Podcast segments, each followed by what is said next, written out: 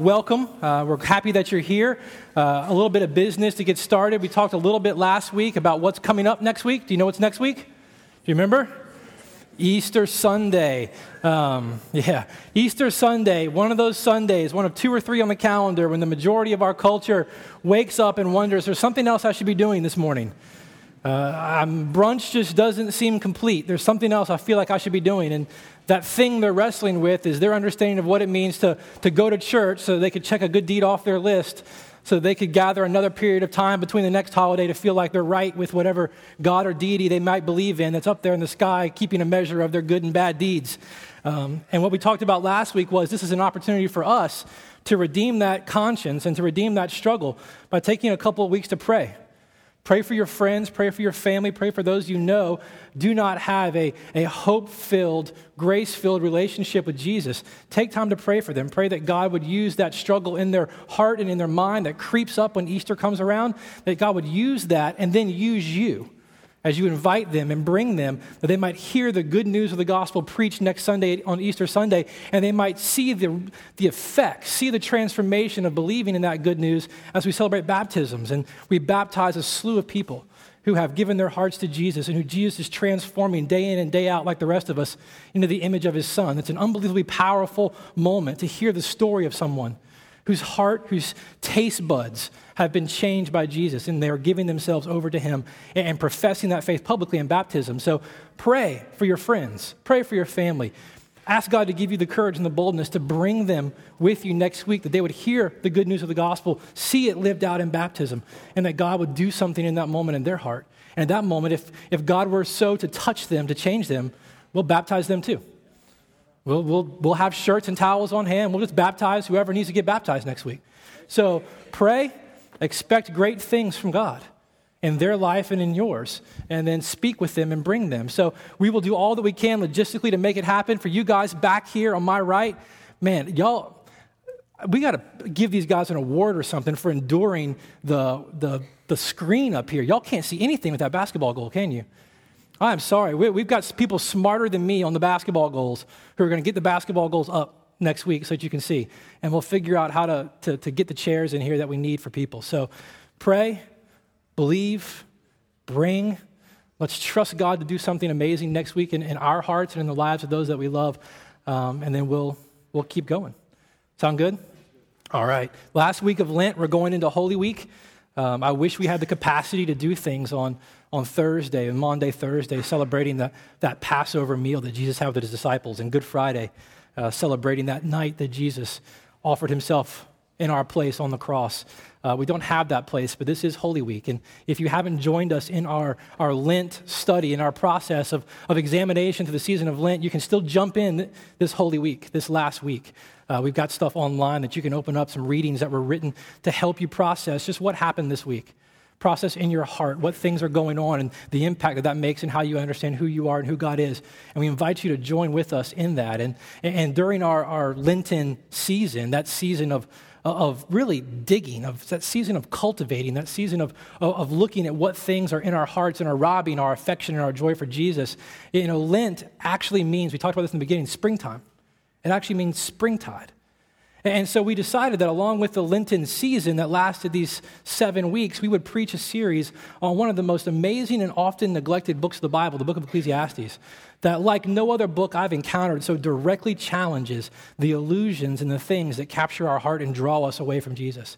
So, as some of us have been studying those things through Lent, we've been going week in and week out together through the book of Ecclesiastes, just trusting God to expose the illusions that Solomon is, has explored and lived out on our behalf. That we would see where, like Solomon, we have put our hope and put our trust and search for meaning and purpose in life in a place other than Jesus. And that as we would see the, the hope that we once put in those things as nothing but deceptive, it would prepare us to hope in the one thing, in the gospel that can never, can never deceive and can never fail and can never disappoint.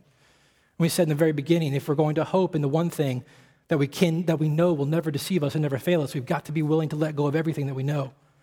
Everything that we know that does deceive, that does fail, that does leave us unsatisfied. And so we've opened up the book of Ecclesiastes, and we're going to spend the springtime going through this book, trusting God to unpack for us the illusions that we so easily give ourselves to. And, and we'll do a brief catch up to get you where we're going this week for those who haven't been with us the last few weeks. And you open up the book of Ecclesiastes, what you get is, is Solomon, the, the wisest man ever to walk on, on, on the planet Earth, the wisest man who God gave a wisdom that is unparalleled decided to explore where real meaning, real, where real purpose, where real satisfaction could be found in this earth apart from the understanding and revelation that comes from God.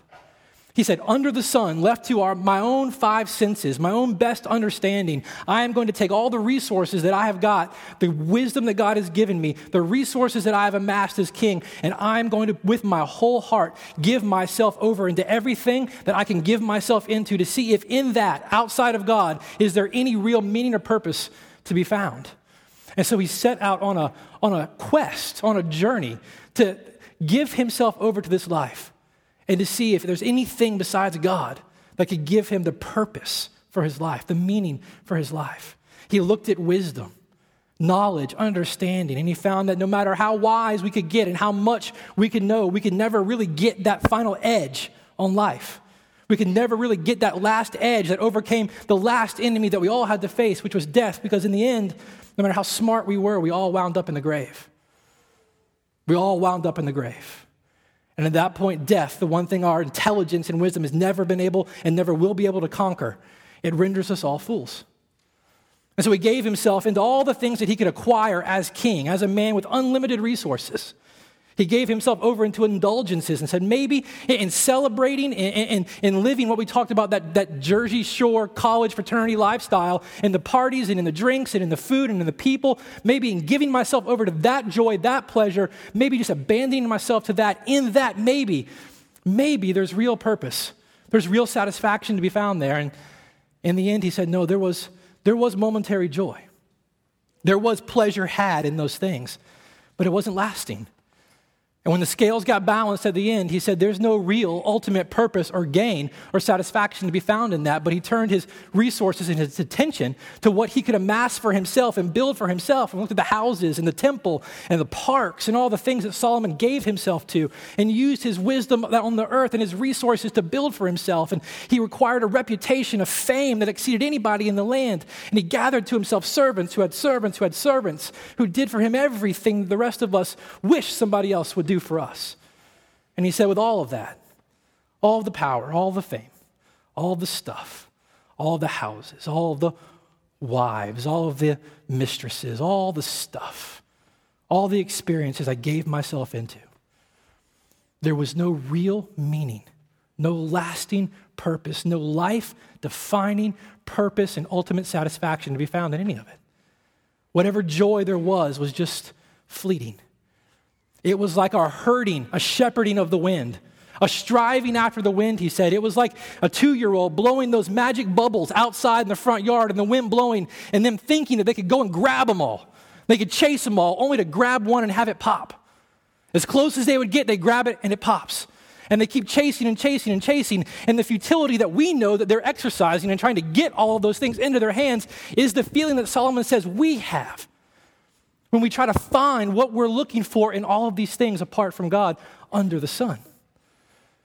And so last week, after that first initial exploration, he kind of dipped away from his first journey and he said, You know, outside of what I can understand under the sun, this life, this life under heaven, this life with a God who has created all things, this God who has spoken, and what did not exist has come into existence.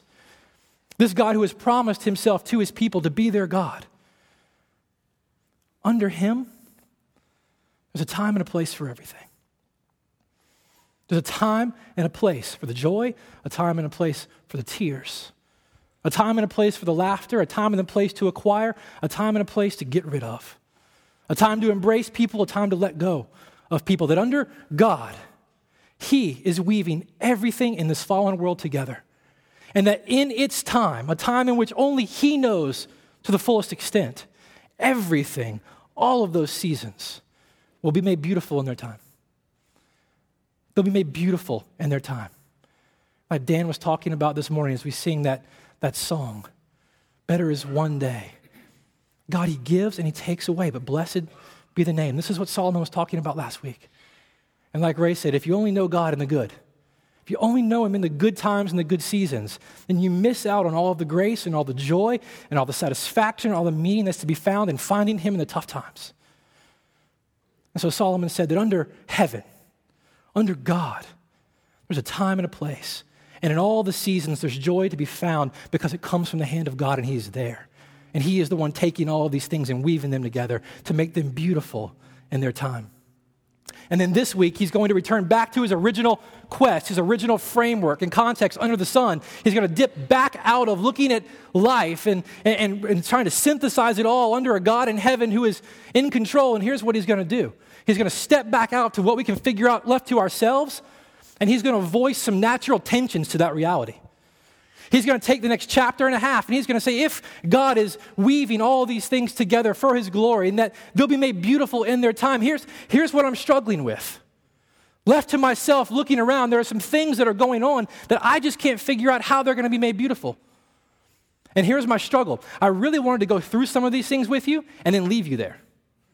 I really just wanted to unpack this tension that he's going to talk about and leave you there. And then next week, as we come into Easter and celebrate the fullness of all of Solomon's quests and the cross of Jesus Christ and the resurrection of Jesus from the dead, I wanted to be able to have you come in and find that fulfillment, but I'm not going to do that to you this morning. I thought some of you just might not make it to next Sunday. So we are going to look at Solomon's tensions. We're going to look at his frustrations. We're going to look at his responses to this reality. And then we're going to try to get some lenses whereby we can understand where he is in this story and how he's understanding this, but yet where we are in the story. So that we can read this text with the right perspective and we can understand it the way that only we can understand it in a way that he couldn't because we're on a different side of God's story than Solomon was. So we're going to read it and I'm going to let you sit on it. And then I'm going to try to give you some lenses by God's grace and the time that we've got that will help you make some sense of it. So if you've got your Bibles, Ecclesiastes chapter 3, we're going to start in verse 16 and we're going to read and talk and read and talk. And, you know, there's not much that I can say on some of these verses that isn't said for itself. So I just want you to hear what he's got to say. But let me pray for us because it's been an interesting morning. Father, we're here. We need your help. Um, Lord, you have gathered us together as your people. You have a purpose and plan for our time here this morning. All of the, the difficulties that go on behind the scenes, all the struggles that we've had to work through this morning to get to this place. You have a purpose for that. And Lord, we ask that in the time that we have together this morning, your spirit work through your word, your spirit work through the words that I speak to do something with them that only you can do. So we pray for your wisdom. We pray for patience. Lord, remove the distractions, all the things that we busy our hearts and our minds with as we gather together. In the next few minutes, just remove those distractions. Lord, for your glory and by your grace, let your word, let your word penetrate our hearts. Let it do work in our souls. Let it cultivate our souls to reflect the character of your Son. And we ask this that our lives would reflect your glory, so that in this city and in the places that you send us, your name will be made great through the lives that we live and the words that we speak. Amen. Amen. Ecclesiastes chapter 3, starting in verse 16, here's what Solomon is actually going to say. Here's the tension, here's the struggle. Moreover, he said, I saw that under the sun, back to my five senses, that in the place of justice, even there was wickedness. And in the place of righteousness, even there was wickedness. So God's weaving it all together. He's got a purpose and a plan and a time to make everything beautiful. But left to myself, and I look around at this world, here's what I see. The first thing that I see is that there are places that we have established to deal with the reality of sin in a fallen world lived out through men and women like you and I who, who live fallen and sinful lives. We've established places of justice where we could come and, and have rights wronged, have circumstances vindicated. In their time and in their place, it was the elders who would sit by the city gates and people could come and bring their disputes to the elders, and the elders would hash it over according to God's law, and they would dispense justice. They would declare righteousness and wickedness. But here's what Solomon says In the places that we've established, where the justice is supposed to reign, even there I find wickedness. Even there I find wickedness. And in the places that we go, that we've established to mitigate our own sinfulness towards one another, even there, there's wickedness. You want to know why? Because they're only as good as the people who run them. They're only as good as the people who run them. I, I sometimes find myself and have to even laugh at myself about how frustrated I get at, at some of the rulings that come out of the courts in our, in our country, and some of the circumstances and situations. Why in the world am I expecting these things to do anything other than what they do? Our places of justice are run by sinful people. And Solomon says, I look around and how, in the places of justice that, that we've put in place to mitigate this, how in the world is God going to take that and make it beautiful? Because even there, there's wickedness. Turn on television. Justice costs as much as the best litigator in the courtroom. That's really it. That's really it, bloody glove or not. It costs as much as the best litigator in the room. And Solomon's frustrated at this. He's frustrated. Why won't God deal with it now? God's going to make everything beautiful in His time, but look at this. What about those who come? What about those who come for justice, who are, who are sinned against? In the place where they're supposed to find it, they only, they only find wickedness. Verse 17, he said, I said in my heart, God will judge the righteous and the wicked, for there is a time and a matter for every work. And so we kind of goes back to what he talked about just before that, okay, here's what I'm going to have to realize. God is ultimately going to have to sort this thing out because left to ourselves, we're never going to be able to do the thing that we think we should be doing. Justice is never really going to be found left to the hands of men and women, but there's a time and a place that God is going to institute justice. But here's his frustration. Think about his story. Think about where he is. What does he not know? What's going to happen? When's God going to do it? And he's frustrated. He's frustrated. God is going to have to be the one to bring justice. But the natural question then, because of what he's already said, is when? When? And you know, we have this unbelievably interesting love hate relationship with justice, with each other, and especially when it comes to God. We, we love justice when we're pursuing it for ourselves. We love the idea of justice when we're the ones who have been hurt, when we're the ones who have been sinned against, when we're the ones whose rights or life has been violated. We're all about justice. But when we're the ones, when we're the ones who bring pain into the life of another person, when we're the ones who sin against someone else, when we're the ones who breach that contract of social relationship that we've established and tears come because of our words and our actions, what is it that we want? Mercy. We have this unbelievably strange relationship with justice. And Solomon says, here's the thing that I'm going to have to figure out, and I'm just going to have to leave it to. God's going to have to deal with it. God's going to have to deal with it. But his frustration underlying is now, when is he going to do it? There's a time and a place for it. He's going to make it all right in the right time, but now I'm really frustrated because when is that? Because I want it right now. I want justice now. And he's frustrated. And so he says, God's going to have to do it. But verse 18, I said in my heart, I came to this conclusion that God's going to have to do it. I said in my heart, with regard to the children of men, that God is testing them, that they may see that they themselves are but beasts. For what happens to the children of man and what happens to the beast is the same. As one dies, so dies the other. They all have the same breath, and man has no advantage over the beasts, for all is vanity. Here's what he's saying God is going to have to be the one that metes out the justice that we all want, but we don't know when it's going to happen. And now I'm doubly frustrated because God, in his time and in its season, is allowing us to see that when it's all said and done, again, we're just like the beasts. We might have opposable thumbs, we might be able to build, created in the image of God, to reason, to feel. But when it's all said and done, when the last breath is taken, you and your dog are going to be lying right next to each other in the grave. The same fate awaits us both. And like you said in the beginning, I, we don't know when that is. You don't know when that is. You don't know the day that you're going to take your last breath. So now he's doubly and triply frustrated. God is going to work it out, but I don't know when. And I don't know when I'm going to die. So I don't know if I'm actually going to see the justice come, the justice that I want, the justice that's due in this circumstance. And I'm frustrated. Verse 20, he says, All of us go to one place. All are from the dust, and to dust we all return. So, right now, as we sit in dominion over creation, as you rule in authority over your dog, the day will come. The day will come. You're not ontologically like your dog. You're not, in essence, like your dog. But when both of you take your last breath and you both go to the same place, the ground, from where you both came,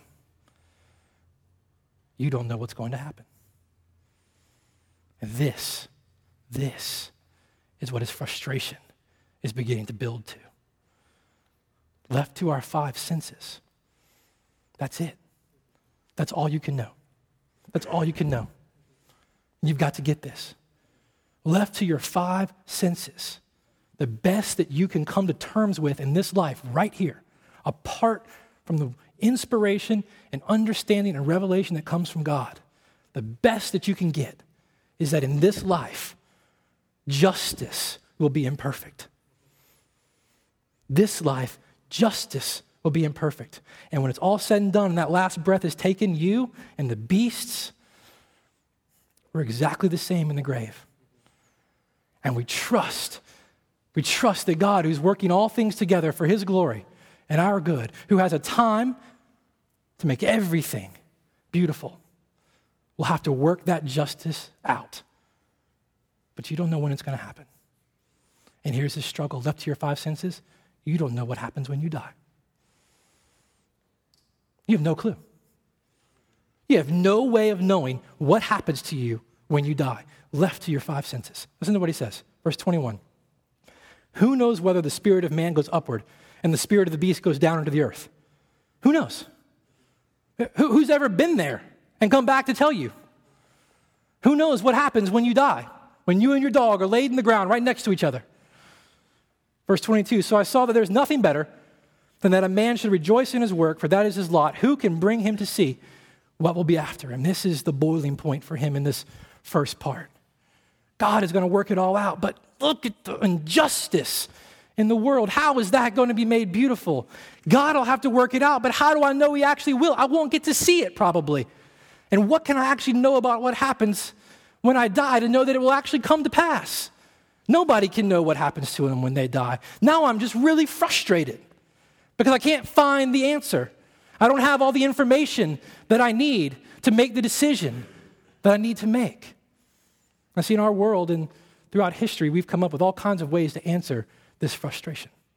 We've come up with all kinds of philosophies and ideas of what happens when you and Sparky both go into the ground and the hope that you have for justice to come on the other side. You know, for some, it's not the largest percentage of the world, but for a good percentage of the world, they have this wonderful idea that your life is going to be judged at the end based on the amount of good, however they define good, works that you do and intentions that you have. And when you die, you're going to come back as something else. And you're going to continue to live a life of good works the way that it's defined by that particular group in hopes that when you die, you'll come back as something else, progressing along a chain, ultimately hoping to find yourself, however many lives and millennia down the road, in the place of enlightenment and fulfillment. But here's the problem when you die and you come back as something else, how do you know what you did wrong the first time? How do you know what you did wrong the first time? How can you not do the same thing over again if you don't know what you did wrong in the first time because you died, and you came back as something completely different? Ridiculous. But that's a, that's a small group. But even smaller group, but it's becoming more popular, has come up with this idea that the last breath goes. You and Sparky go into the dirt, and that's it. It's called annihilation. Nothing. That's just it. You got your best shot right now. Because when the last breath comes and the eyes go down and the room gets dark, there's nothing on the other end. Fewer actually believe that really press anybody who talks about that. Press them to see if they really, really buy into that.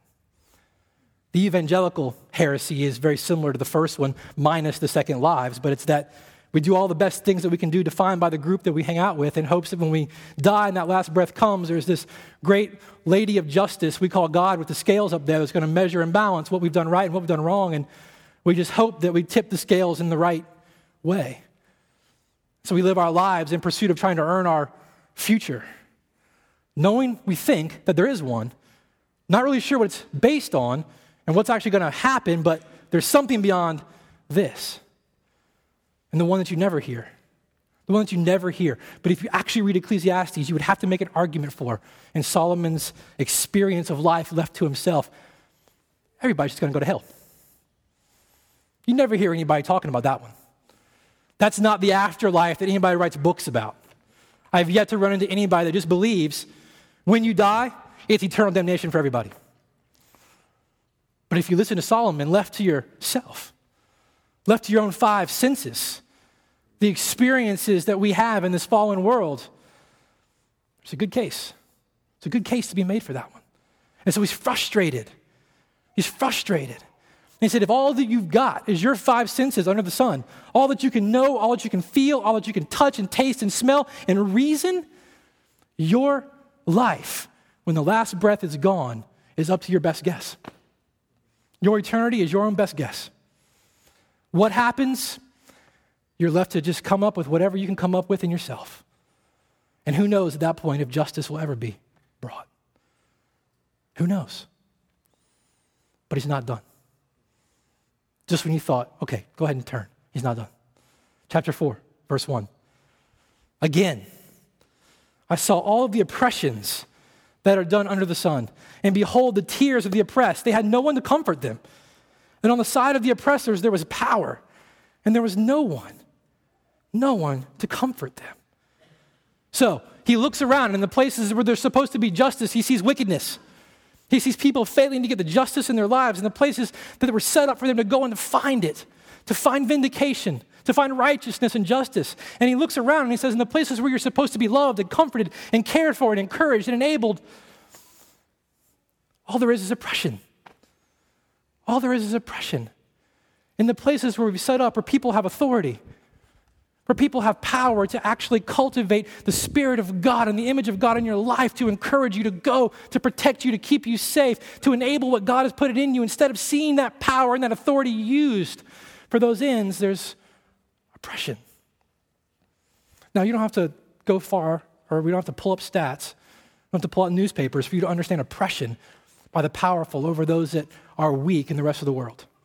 When we can talk about the eight year old kids that make your Nikes for two, two, pen, two pennies a day, we can talk about all the places around the world where there's oppression, but he's getting at something even larger than political and governmental and societal oppression.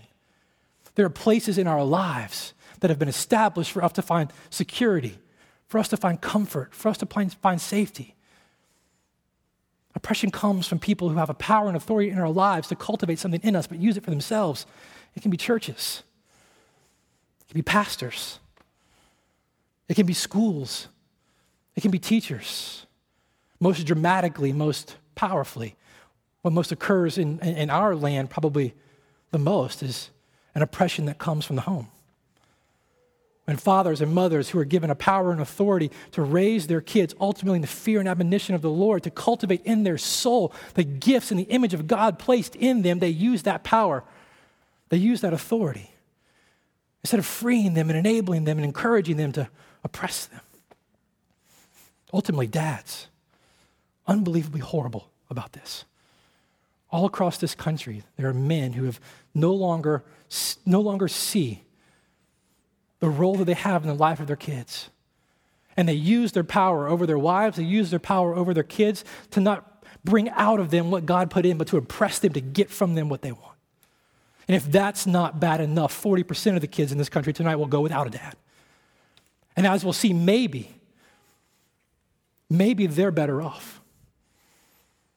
We'll see what he's talking about in a minute oppression. He looks around in the places that were given to us in our lives to be comforted and encouraged. And he says, There's oppression, and there is no comforter. There is no one to comfort them. And of the most haunting verses, haunting verses I think I've read in Scripture in a long, long time. I have not been able to get away from these all week. Two of the most haunting verses in the Bible.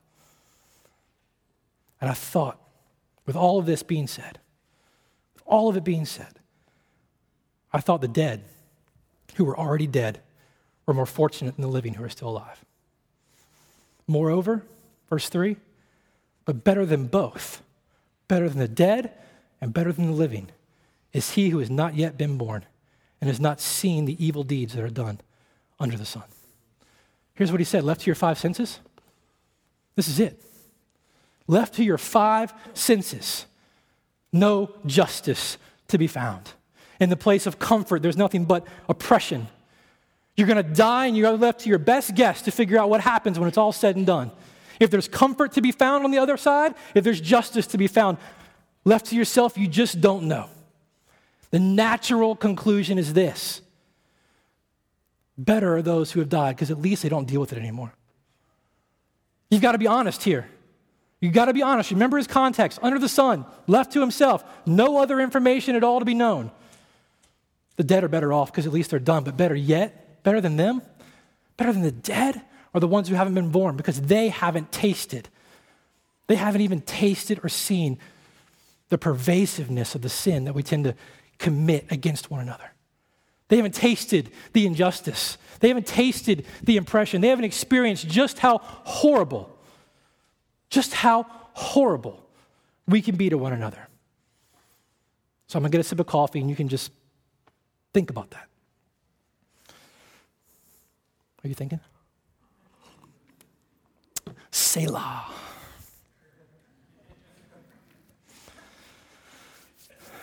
Happy Palm Sunday. Happy Palm Sunday. One of the most depressing, frustratingly honest texts in the Bible. One of the most frustrating and depressingly honest texts in the Bible, which is why I love the Bible so much. Some of you have come to the Bible with this idea that it's just this glowing book of principles and proverbs and rules and promises. And the Bible is this unbelievably beautifully accurate picture. Accurate picture of who God is and who we are, what we've done and what He has done and life here on the earth and life to come. It doesn't miss a beat at all. At all. And if we're going to actually understand, now I've got to give you some lenses because if I leave you there like I wanted to, I'm not sure that many of you would make it back on Sunday. I, I mean, I was really, I mean, I think it was up to last night. I was thinking about just leaving you there.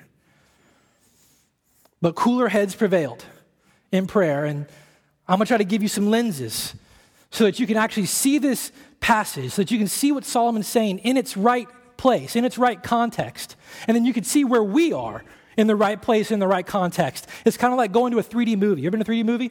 And you get those glasses, and they're actually two different lenses in the glass, but they actually together make that special film that they use make sense. If you don't have the glasses and you watch the movie, all you get is a headache and frustration, and you miss out on all the joy and all the excitement and all the stuff that's going on because you don't have the lenses to actually see it, to take it all in, to make sense of it, to actually experience it. And so I want to give you lenses. I want, I want you to see this text in its right place and see yourself in the right place, that you can understand what he's saying and you can see the tensions as they make sense and begin to get a taste of what's coming, of what's coming next week, what we celebrate, the value and the glory of the resurrected Jesus. You've got to understand that to make sense of what Solomon's saying. So here's what I'm going to do I'm going to give you a big picture of your Bible. And I want you to understand where Solomon fits and where Ecclesiastes fits in this and where you fit in this so that we can read this thing the right way and make sense, okay?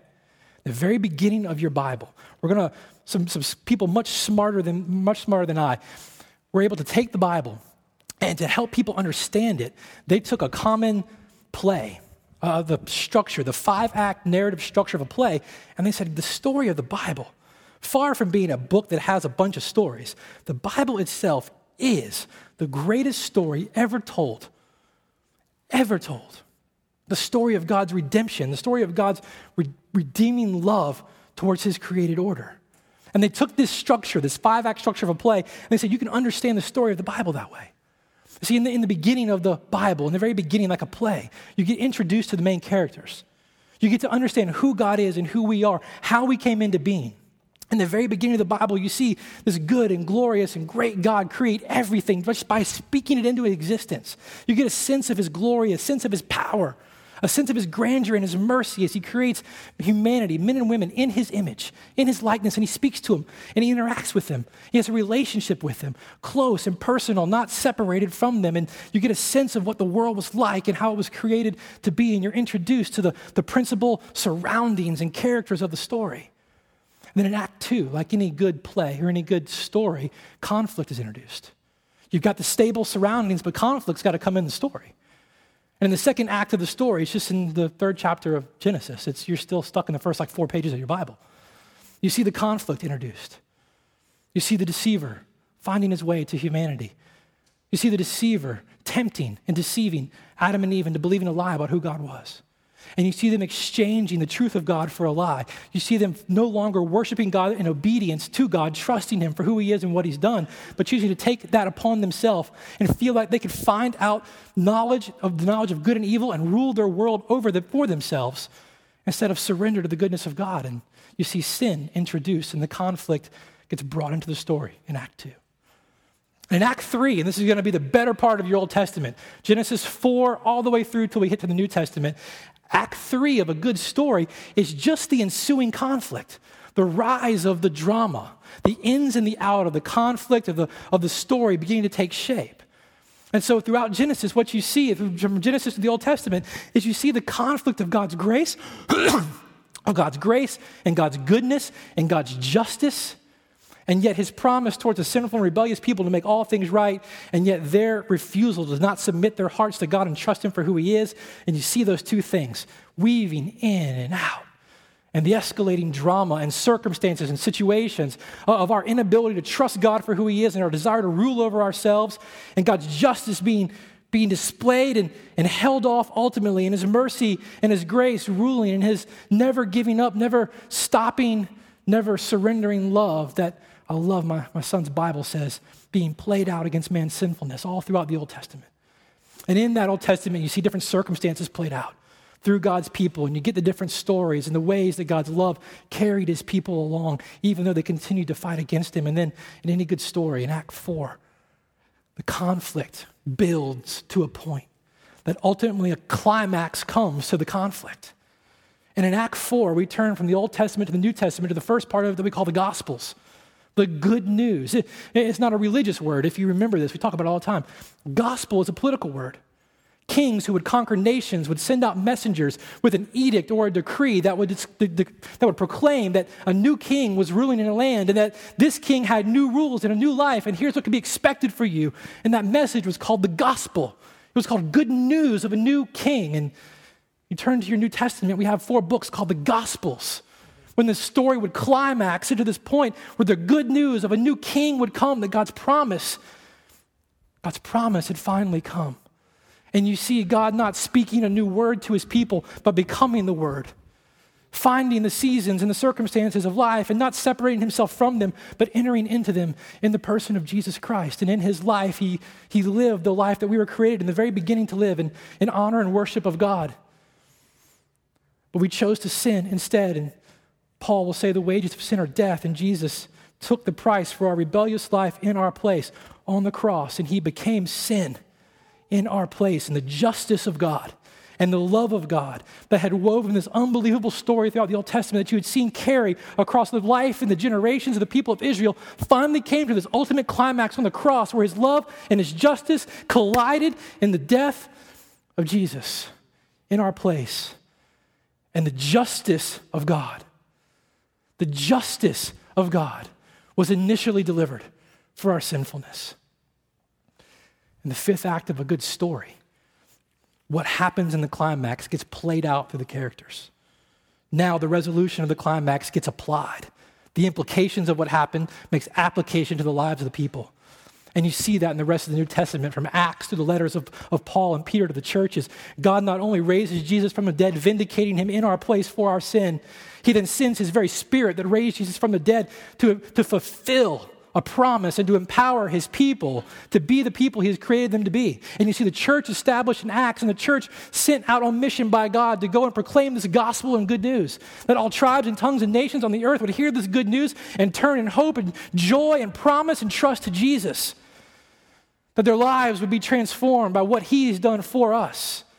And you see that in the New Testament applied to people throughout the world at the time. Letter after letter to church after church. That's where we live.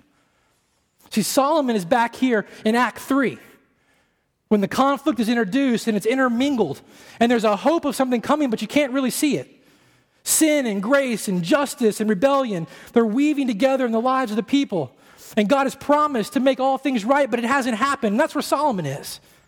He can't see what God's going to do, he doesn't get it. And then in this book, he limits himself not even to what God had promised, but all that he can experience on the life in this earth, under the sun to his five senses. But that's not where we are. He said, left to myself, it's all my own best guess. And I don't have enough information to know what's going to happen. I, I, don't have enough knowledge. I don't see the whole story. I don't know when I die, is there going to be justice and comfort? We're on the other side of the story in Act 5. We're on the backside of the resurrection and the cross, and we know how God brought his justice to bear. We, in the midst of injustice, don't have to fight for justice. We can actually go to the judge. We, in the midst of oppression, where there is no comfort to be found in this earth, we can actually go to the comforter. We can turn to the one who fulfills those things in a way that Solomon could never see. We're in a different part of the story. So we don't read Ecclesiastes the way that he did. We don't read Ecclesiastes the way the early church did. We are on the other side of the story. As God's justice and his mercy and his love are getting applied to his people, that's not the end of the story. And this plays a big part. A good play stops right there. Five acts worked out. There's a sixth act, though, because we actually know what's to come when it's all said and done. It's not just that this gospel, this good news of a new king and a new kingdom is being proclaimed to people throughout the earth, drawing people to God and to one another that we call the church, the people of God. We know that in the end, the justice that God demonstrated on the cross, the comfort that he brought to his people through the life and death and resurrection of Jesus is ultimately going to be fulfilled in a way that we can never imagine in the end. That he is going to come back. And though we can relate with Solomon because we live in a sinful, fallen world, but we have the hope of the resurrection on our side. We understand what he was going through, but we have something else we're looking forward to. We know how the story ends. We know the good news of this king and a new kingdom.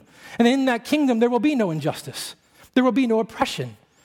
Every tear will be wiped away, every hurt will be healed. We know that God is not going to whisk us away into the hinterlands of whatever, of novels and imagination.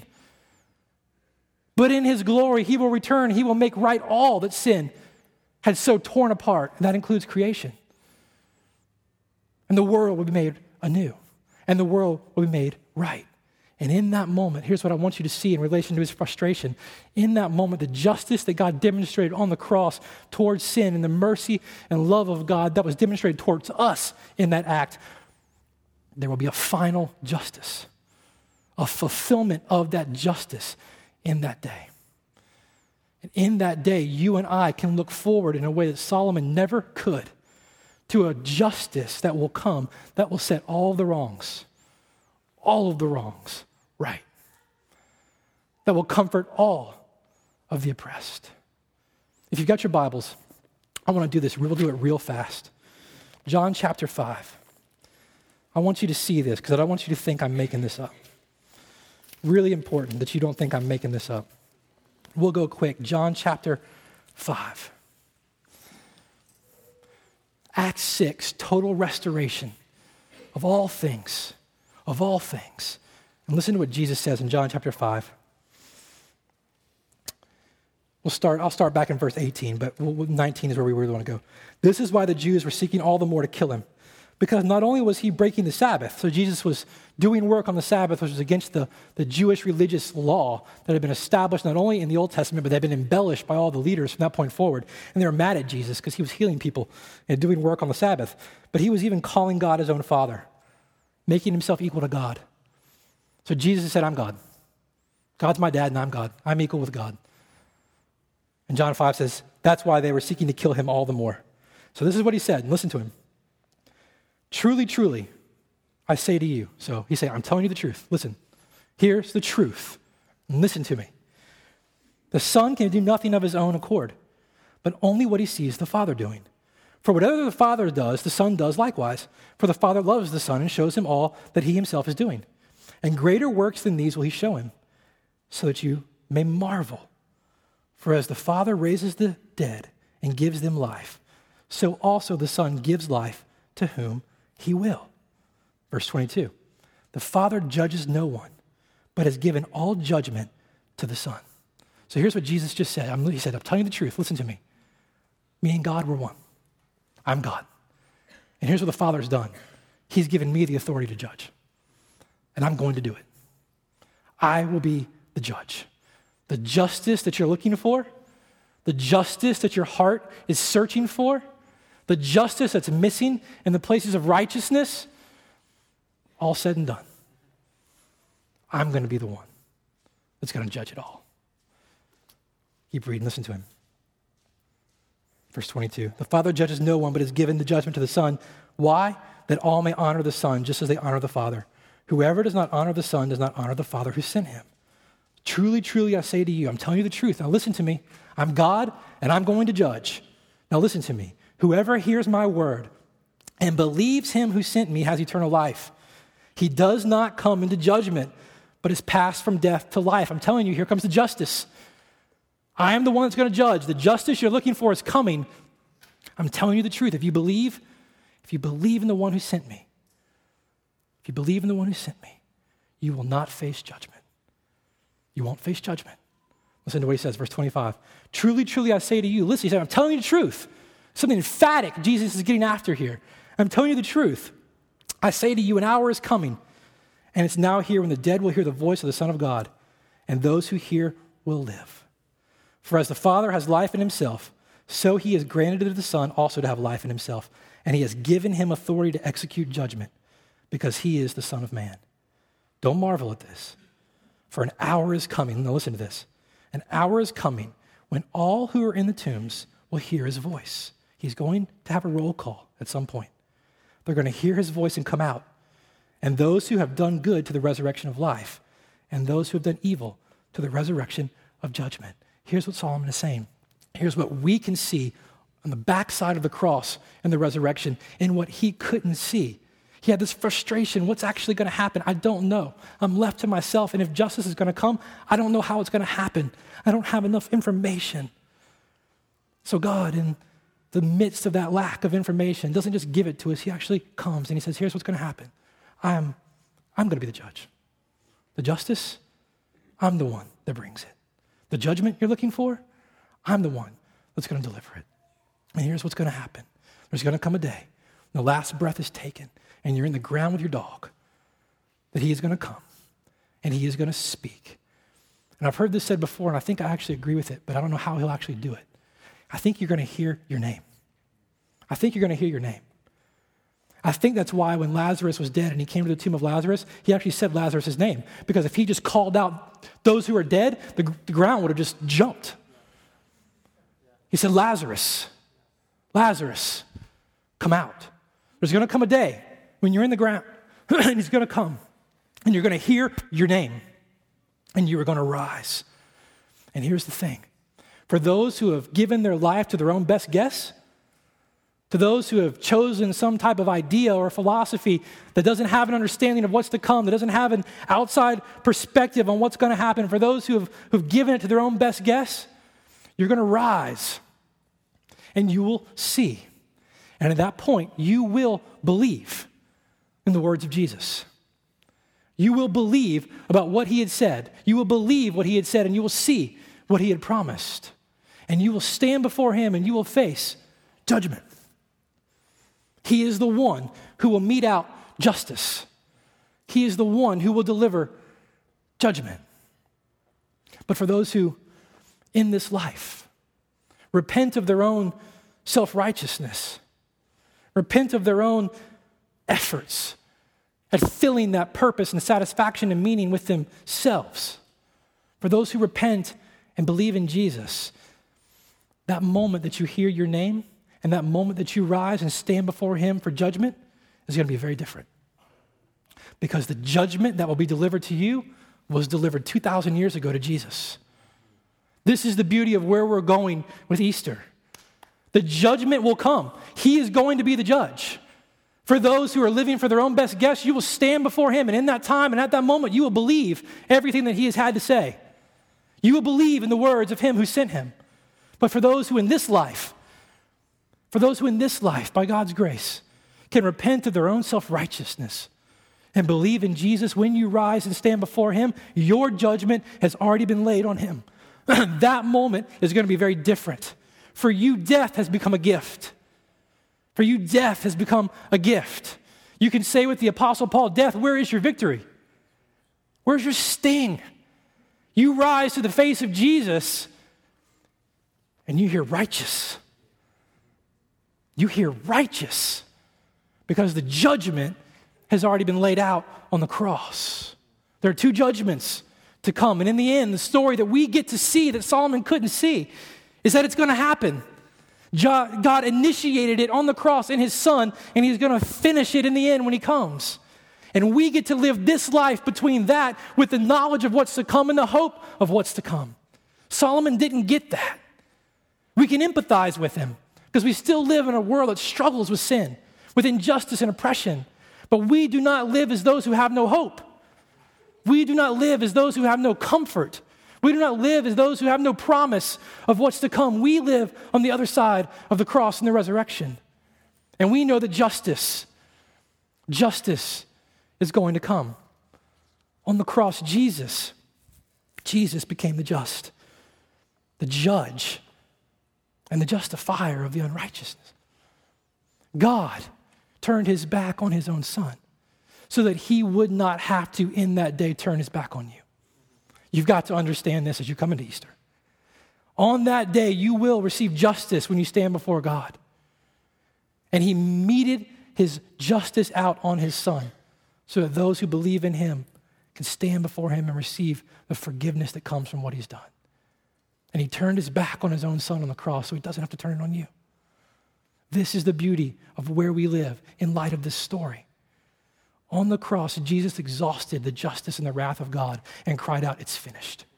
You don't need to live a particular kind of life to earn a particular kind of rewards so that in the end you see it balanced out on a scale and you get a different level of degree of righteousness when you go into heaven. Or you don't have to live a certain life, a little moral life, so that when you come back as another person, you can do something a little bit better so you can come back another again as something else and do a little bit better. You don't need any of that stuff. All you need is Jesus. You got Jesus. That's the point of the whole story. You've got Jesus. And through God's grace, by faith in Christ, God sees you in Him, sees you in His Son. Because the story didn't end on the cross. After he died, they wrapped him up. They placed him in a tomb where he laid for three days. And on the third day, by the power of God and the Spirit of God, Easter happened. God vindicated the sacrifice of his son in our place, and he raised him from the dead. And we have the only person who has ever passed from death to life who can promise us what it's like when it's all said and done. That's Easter. That's what's coming. The story came and will come to a resolution. God has brought justice. Listen, God has brought justice by taking by taking it upon himself. And in that, he has called us to himself. And by his grace, he heals us. He heals us. He brings comfort. By his grace, he brings justice where there has been no justice. And he has showed us our future and our eternity with him. This week, this week, Holy Week, Palm Sunday, Maundy, Thursday, Good Friday, culminating in Easter. It's the story of the resolution of Solomon's frustrations. It's the story of the resolution of the frustrations that we live in and experience in life on this fallen earth. We do not live as people with no hope. Paul said, if all we have is the hope of Jesus in this life and nothing's left to come, then we are the most to be pitied. But we don't live as people who have no hope. We have a resurrected Jesus, a resurrected king, and good news of a new kingdom. And so we can empathize with Solomon. We can experience and understand the seasons and the times of life, the injustice that we face in the places of justice, the oppression that we face in places where there's to be comfort. And we can say, this is not the end of it all. We know where justice is found. We know where comfort is to be found. And we can live, some of my favorite authors said, with peace, even though we don't know how it will turn out at the end of the day. We can have peace because we know the end of the story. And we can live as God's ambassadors. We can live as his ambassadors on this earth in a way that he has called us to live, loving, loving justice, the justice that comes from God, doing mercy, and living with humility before God, knowing that he is the one that in the right time will make everything beautiful. Everything beautiful. This is what culminates in Easter. This is the hope that we have going into the life that we live day in and day out here. We know the end of the story. We don't have to read it like Solomon. We don't have to live it like Solomon. We live on the other side of the cross and the resurrection. And so here's, here's what I, how I want you to, to deal with this this morning. And I'll call you to do a few things this morning, and here it is. First, very simple. I want you to trust Jesus more than your best guesses. Simple enough? I want you to trust Jesus more than your best guesses.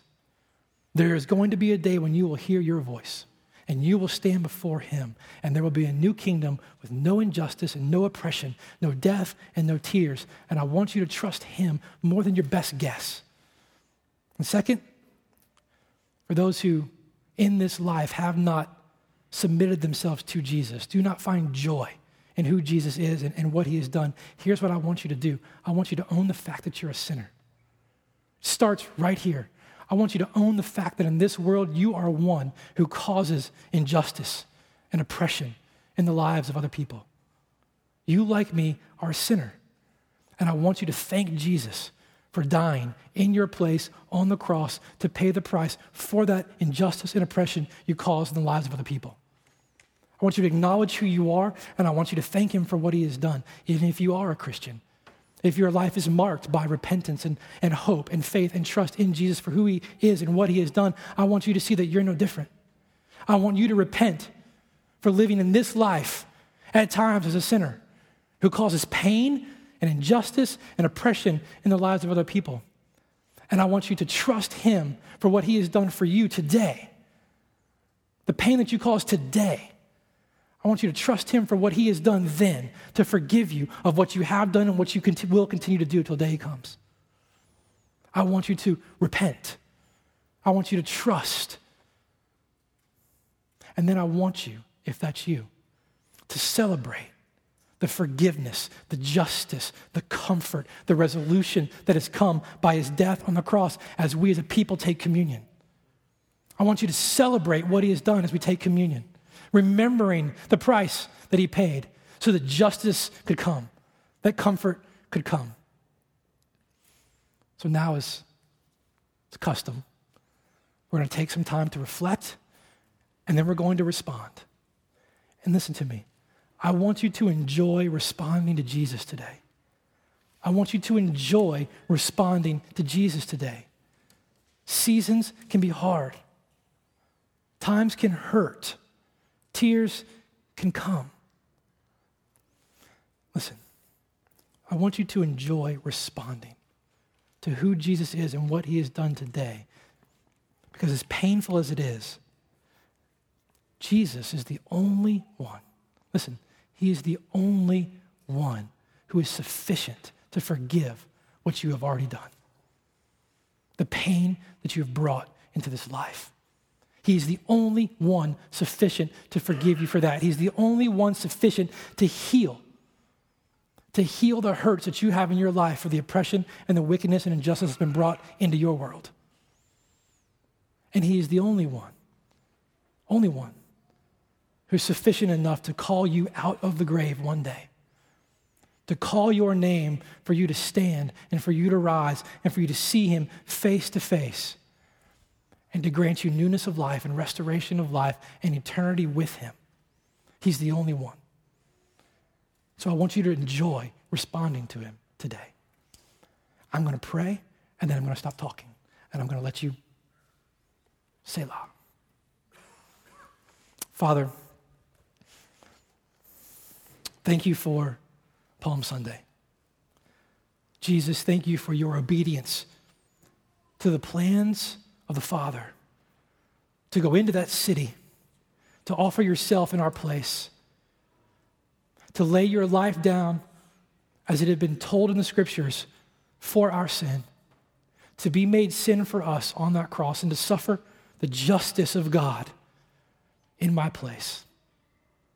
Thank you for going into the town to do that. Thank you for being obedient to the point of death on a cross. Father, thank you. Thank you for finding Jesus's Jesus' sacrifice on our behalf, on my behalf, sufficient, for raising him from the dead, for conquering death, for conquering death, and for promising us new life. Thank you. Holy Spirit, do whatever's necessary in our hearts. Do whatever's necessary in our hearts. You know our hearts, you know our souls, you know us in and out. Do whatever's necessary to make that message beautiful, to make it sing, to make our souls sing when we hear it. Do whatever is necessary for us to turn from ourselves into you. We ask this for your glory, by your grace. Amen.